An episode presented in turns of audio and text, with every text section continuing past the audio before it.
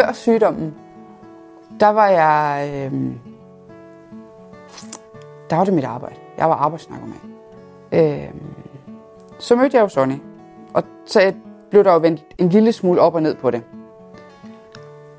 Det der med at gå fra kun at være mig selv, til lige pludselig at have fået en kæreste, som havde tre børn, det var en kæmpe omvæltning. Øh, men, men det var altid mit arbejde. Det var det, der var nummer et.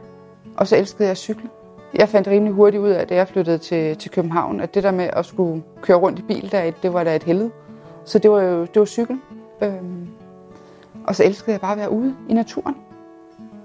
Elskede, øh, når jeg var hjemme og besøgte mine forældre, det der med at komme til Vesterhavet. Og bare sidde nede på stranden og bare med lukkede øjne og mærke vinden og lytte.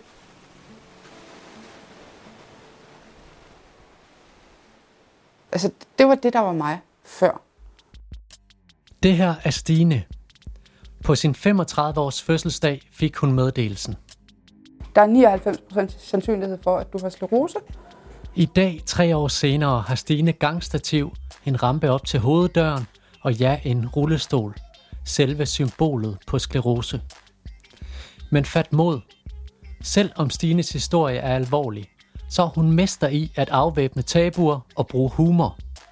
Og det er præcis det kapitel 3 af Sklerose-podcasten handler om. Humor, attacker og familieliv på godt og ondt. Historien starter i et helt normalt villakvarter, en aften foran fjernsynet. Vi sad og så film om aftenen, og så tænkte jeg, det hele ligger nok sløret. Jeg bliver træt, jeg går i seng. Og så vågnede jeg op de her fem timer senere, og skulle ud og tisse, og gå ud på badeværelset, tænder lyset, og banner og svogler, fordi nu er den her skide pære sprunget igen. Øhm, og det er egentlig det. Og da jeg så går ud af badeværelset og går forbi spejlet, det er som om, at der registrerer jeg, at der er et eller andet helt galt. Og vender mig om og kigger ind i spejlet og kan se, lyset, det, det virker, det er tændt. Begge pærer er tændt. Det var underligt, hvad fanden sker der? Og så lige pludselig gik det op for mig, at jeg kunne ikke se noget på det ene øje. Øhm, og det var der klokken 4 om morgenen. Jeg tænkte så lidt, ah, Sonny er fri, og Patrick skal godt nok op i skole, men, men hvis jeg ringer til vagtlægen nu, så siger de alligevel, at jeg skal vente. Der er ikke nogen grund til at komme til læge. Ring til din egen læge. Øhm, så øhm, det var faktisk først, ja, der kl. 8, hvor jeg så fik fat i egen læge og fik en akut tid. Øhm, og fik, så fik jeg så skæld ud over, at jeg ikke var kommet til vagtlægen. Det var så, hvad det var, ikke? Øhm, men jeg tænkte, ah, det var der ikke nogen grund til. Så jeg var, jeg var skide bange. Det var jeg. Jeg var rigtig, rigtig bange, fordi hvad fanden foregik der? Man kunne ikke, altså, jeg havde aldrig hørt om nogen, der bare lige mistede synet på det ene øje. Aldrig nogensinde. Øhm, så jeg var rigtig, rigtig bange på det tidspunkt. Og så var det egentlig bare sådan lidt, jeg kom hjem fra lægen, og skulle blive sendt videre til øjenlæge. Og da jeg havde været derinde, fortalte han mig jo så, at jeg havde været synsnervebetændelse. Det var det, jeg havde fået. Og kommer hjem, tænder computeren, Google, synsnervebetændelse, og så er det det hele pop op. Sklerose og alle mulige ting. Og jeg sad bare og kiggede på den her side og tænkte bare, det kan jeg ikke overskue. Og så lukkede jeg computeren ned, og lige der, der besluttede jeg mig for, ikke mere Google. Jeg må ikke Google synsnervebetændelse, og jeg må ikke Google sklerose. Øhm, fordi at, ville jeg så begynde at stykke alle mulige sådan ubevidst, stykke alle mulige ting sammen, der så sagde, at jamen, jamen det har jeg også, det har jeg også, og ville jeg lave nogle falske konklusioner ubevidst. Øh, og det vil jeg ikke risikere. Så Google blev simpelthen bandlyst herhjemme. Øh, I de ja, tre, omkring tre og en halv måned, hvor det stod på, indtil jeg fik diagnosen. Øh, så øh, ja, det var hårdt. Det var rigtig hårdt. Samtlige følelser, man kan have, havde jeg egentlig i hele den her periode. Øh, og da jeg fik diagnosen, der var jeg endnu mere rasende, end jeg egentlig havde været i hele udredningsforløbet. Øh, men samtidig med det, så var jeg også lettet. Øh, fordi at det egentlig var gået relativt hurtigt. Og at det der med, jamen nu vidste jeg, hvad det var, det kunne jeg forholde mig til, så kunne jeg komme videre. Fordi de der tre og en halv måned, det var sådan lidt, jamen man gik egentlig bare i stampe. Fordi jamen, så var du til den her undersøgelse, så var du til den her, og så, altså der var ikke noget konkret. Du har ikke nogen muligheder for at bearbejde alle de følelser, du rendte rundt med. Og det var hårdt. Det er meget forskelligt, hvordan sklerose udvikler sig. Hos nogle de får et eller to attacker i deres liv, og så, de sige, så har de en meget, meget sådan godartet sklerose. Og imellem attackerne mærker de intet. Det her er overlæge Michael Broksgaard. Og så er der nogen, som har mange attacker, og som måske har nogle men efter attackerne.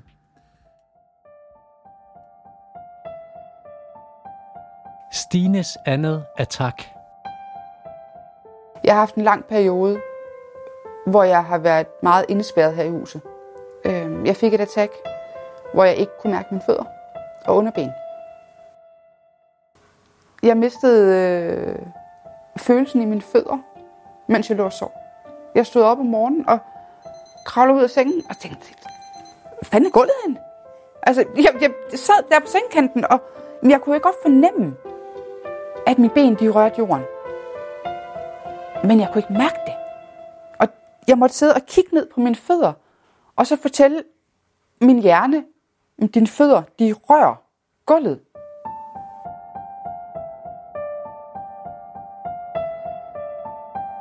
Øhm, jeg fik et attack, der gjorde, at jeg sad i kørestol.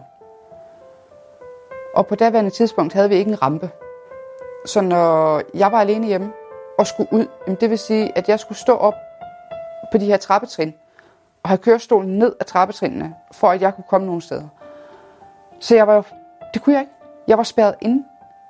Øhm, og det var rigtig, rigtig svært at få hjælp til at få den her rampe her, fordi at det er jo ikke, altså kommunen skilter jo ikke med, hvad de gerne kan hjælpe med og må hjælpe med. Øhm, og, og efter den periode, jeg tror det var en 3-4 måneder, hvor jeg egentlig sad indespærret her, og egentlig kun kunne komme ud, når Sonny var hjemme. Jamen det var et helvede.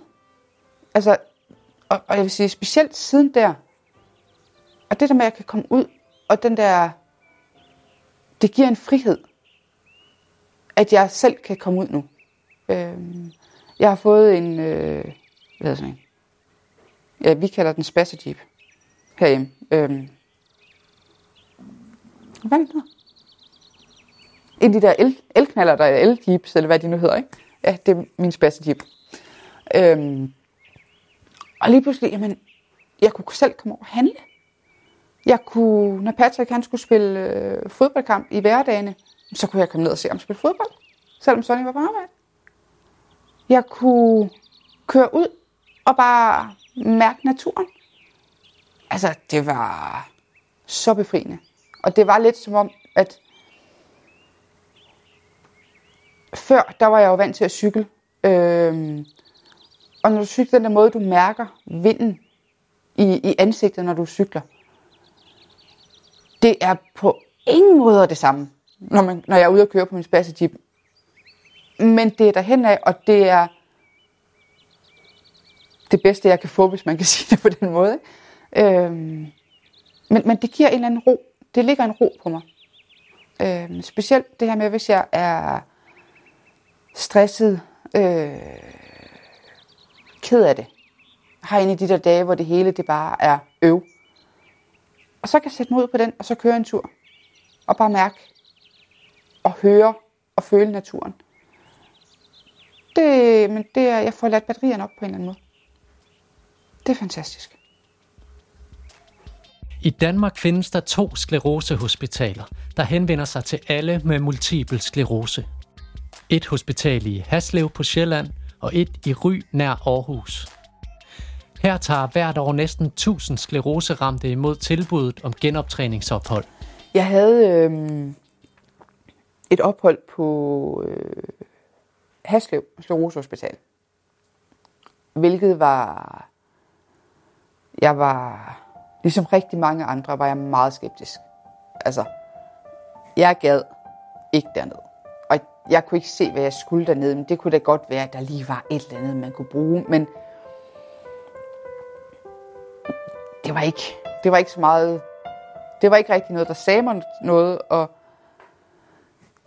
hele...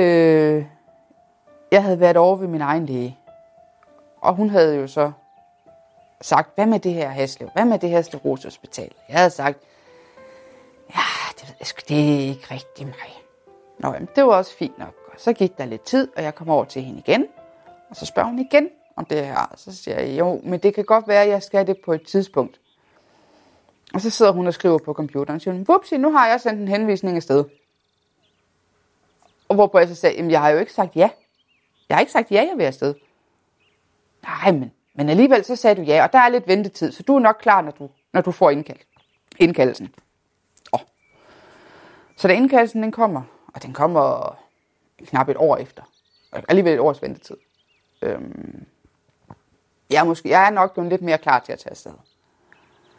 Og kommer der ned og sidder med en kop kaffe ude på rygeterrassen, og jeg kan godt se, der sidder to andre derude også. Og de ligesom mig ligner bare nogen, der bare tænker, jeg vil hjem. Det gider jeg ikke det her. Men det var jo et meget godt udgangspunkt, fordi det var egentlig noget, man kunne se det på os alle sammen. Der var ikke nogen, der gad at være der. Men det var egentlig et godt udgangspunkt til at starte en samtale op. Øhm, og jeg vil sige, jeg var dernede i 14 dage, og jeg vil ikke være de 14 dage foruden. Jeg mødte masser af fantastiske mennesker.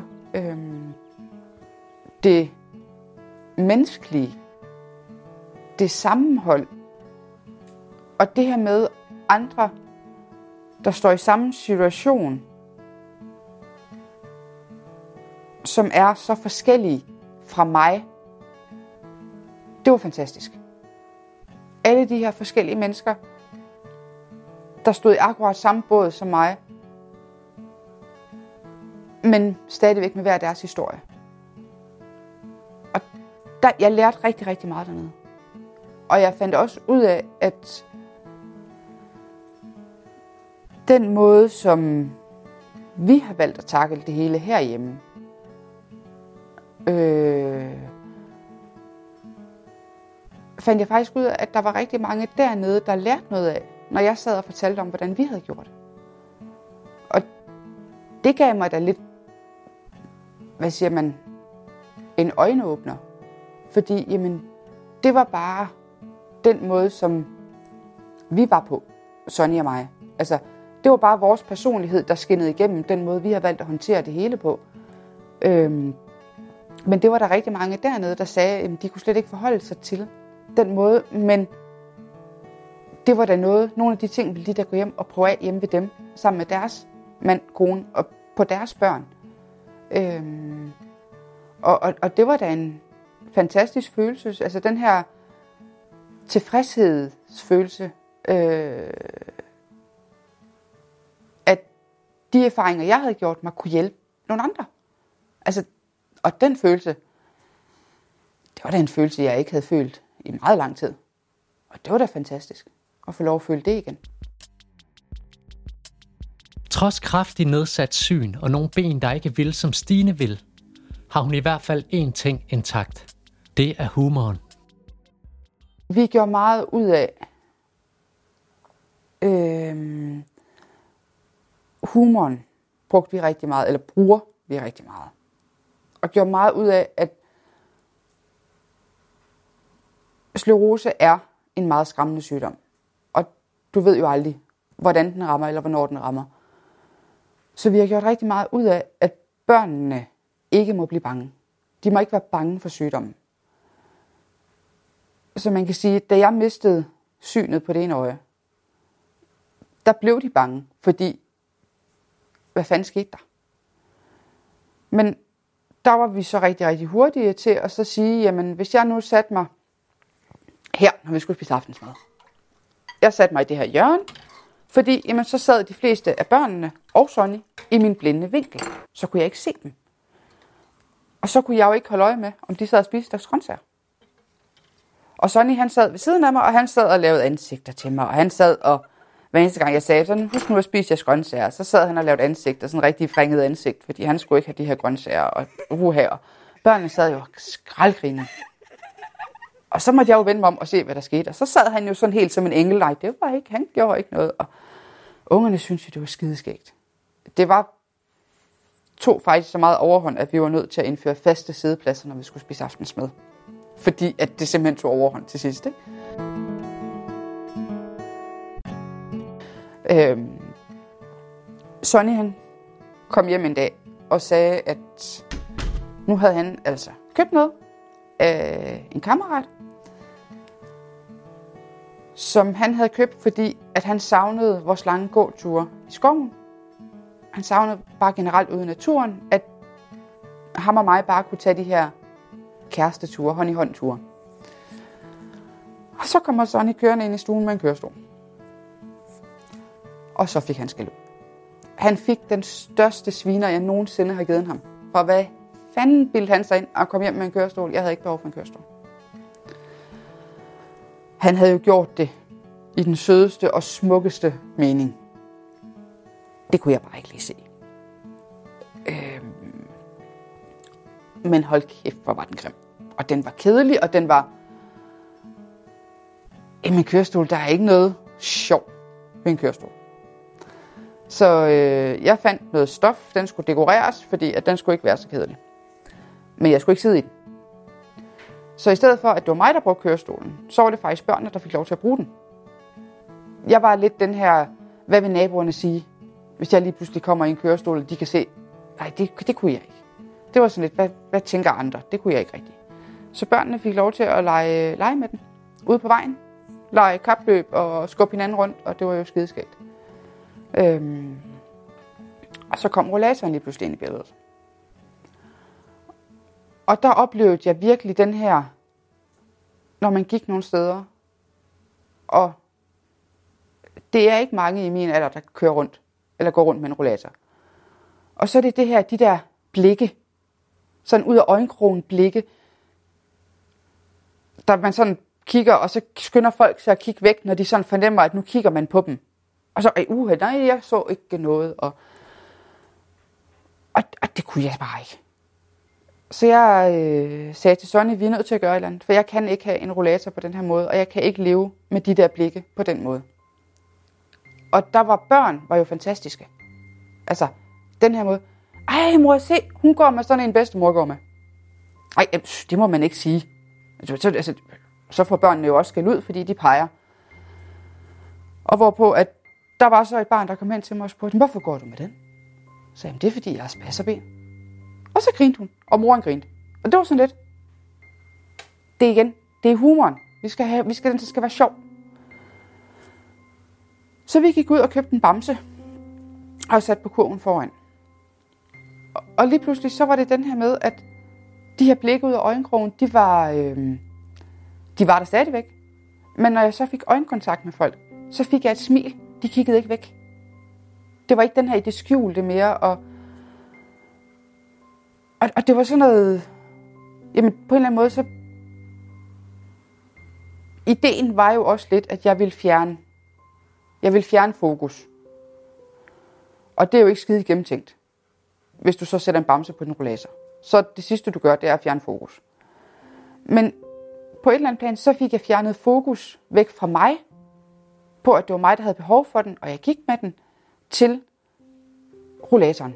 Det var ikke mig, der kom gående med rollatoren. Nu var det bare, ej se, det er en sjov rollator. Altså, det, det var den der, ja, øhm, det havde jeg det, det, det gjorde det hele meget, meget nemmere. Øhm, nu sidder der jo så en Ninja Turtle på lige for tiden. Men han bliver jo også dekoreret her i julen.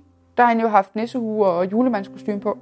Og til nytår med nytårshat og nytårsballer og, og det hele.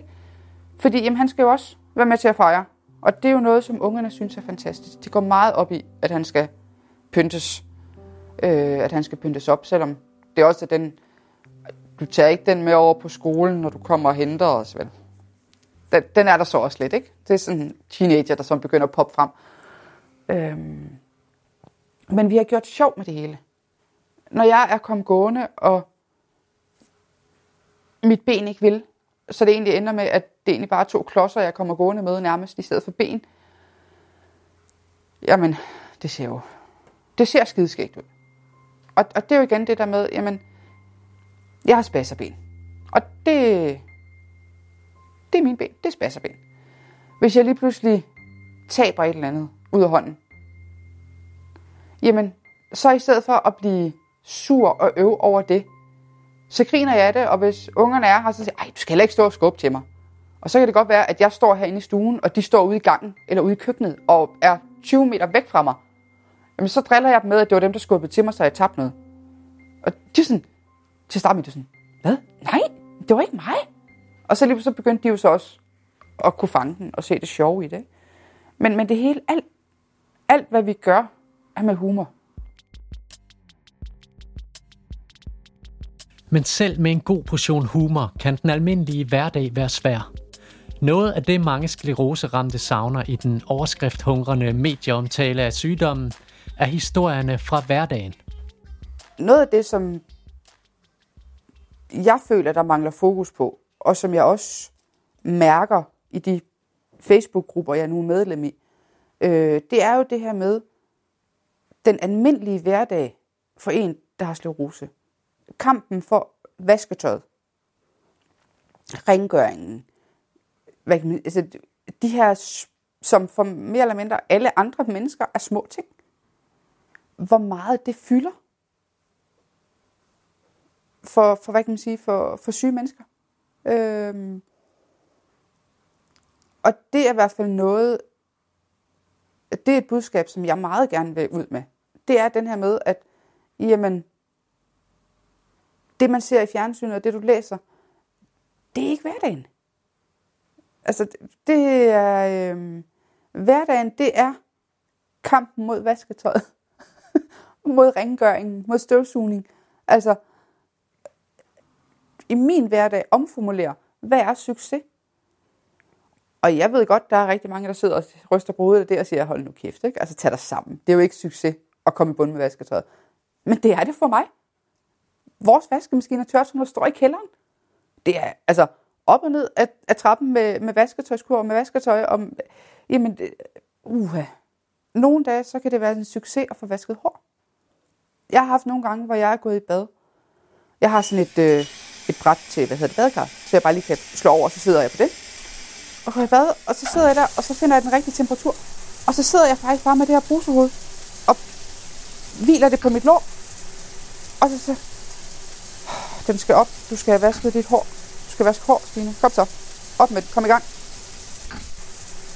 Og når jeg så endelig får taget mig sammen til at få løftet den her skide håndbruse op for at få vasket mit hår, så har jeg brugt alt det varme vand. Og så kan jeg sidde og vente i 20 minutter på, at der egentlig er varmt vand igen. Ikke? Altså, og de dage, hvor at det hele det bare, når jeg så får lavet de her for alle mennesker små ting, jamen så er det kæmpe succes for mig.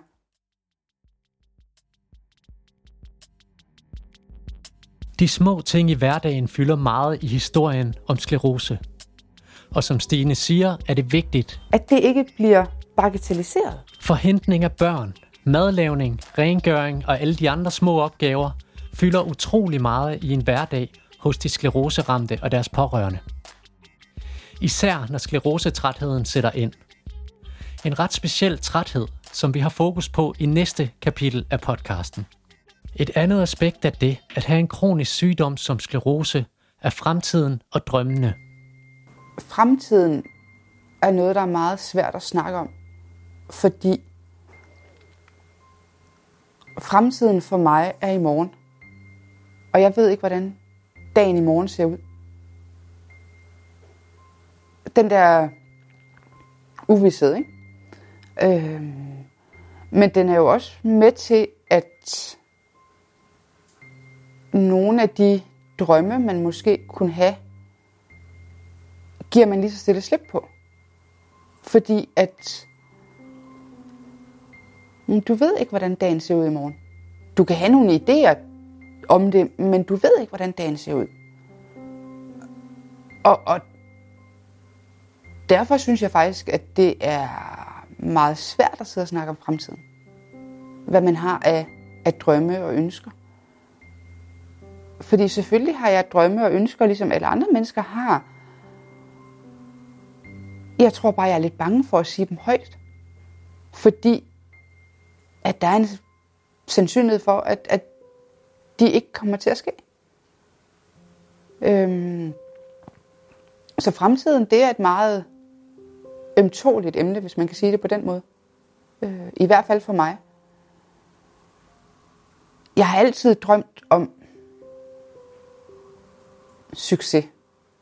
Altså den her øh, med karrieren, pengene, øh, altså alle de her materielle goder, som de fleste af os forbinder med succes. Øh, den har jeg jo altid drømt om. Men den form for succes vil jeg aldrig nogensinde få. Øh, men et eller andet sted i baghovedet, selvom jeg egentlig har givet en slip på den, så ligger den der jo stadigvæk på et eller andet plan. Jeg ved godt, at jeg er førtidspensionist. Jeg kommer ikke tilbage på arbejdsmarkedet. Jeg kan ikke holde til det. Men drømmen om den der succes, den ligger der stadigvæk. Og den er dræbende. altså, øhm, det er den, fordi at det er noget, der har fyldt så meget i mit liv i så mange år, at det er en af de ting, man ikke bare giver slip på. Men jo, jeg har da masser af drømme om for fremtiden. Altså, men, men de går på, at de går nok ikke så meget for mig, de drømme og ønsker, jeg har. Øhm, det er jo mere i forhold til, at jamen, Patrick, der skal øh, på efterskole i 9. klasse, at det kommer til at gå i opfyldelse, at vi kan finde pengene til det, og vi kan få den hjælp, der skal til, for at han kommer afsted. Det er da en af mine drømme. Altså, og, og det samme med, med Nicky, han har også nævnt ham, han vil også gerne på, på efterskole. Og jamen, det er da også en drøm for mig, at vi kan hjælpe med at give ham den, øh, når de skal konfirmeres eller nonfirmeres, at vi kan give dem det, de gerne vil have. Det, de ønsker sig, den fest, de gerne vil have. De store drømme for fremtiden for mig, dem har jeg ikke mere. Det er lidt som om, at det tør jeg ikke mere. Jeg tør ikke at have dem. Fordi jeg vil heller ikke sætte mig selv op til en skuffelse. Mit liv ændrede sig så drastisk på fem timer, mens jeg lå og sov, at der mistede jeg 90% af synet. Og jeg har aldrig fået det tilbage. Og det er over tre år siden nu. Så det kommer ikke tilbage. Jeg mistede øh, følelsen i mine fødder, mens jeg lå og sov. Den der, hvad kan man sige, over natten. Og det gør bare, at de drømme og, og ønsker, jeg har, dem tør jeg ikke sige højt. Så min største drømme og ønske, ønsker, det er nok kun Sonny, der kender dem. Han er nok den eneste, jeg tør at snakke med dem om, hvis jeg skal være helt ærlig.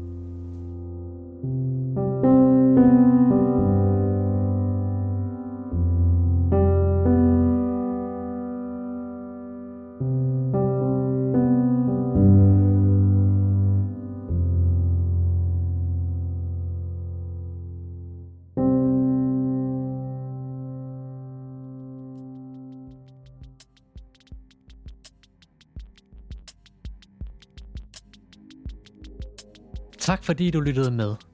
Vi håber, at vi med denne podcast giver dig en dybere forståelse for sklerose og sygdommens nuancer.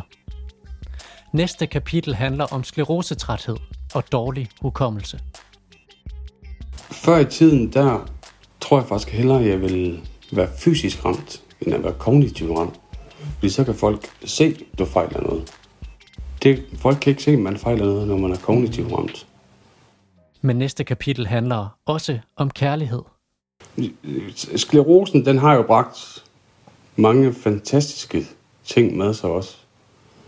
Men når, hvis jeg sidder her i dag, om jeg vil have været den for uden,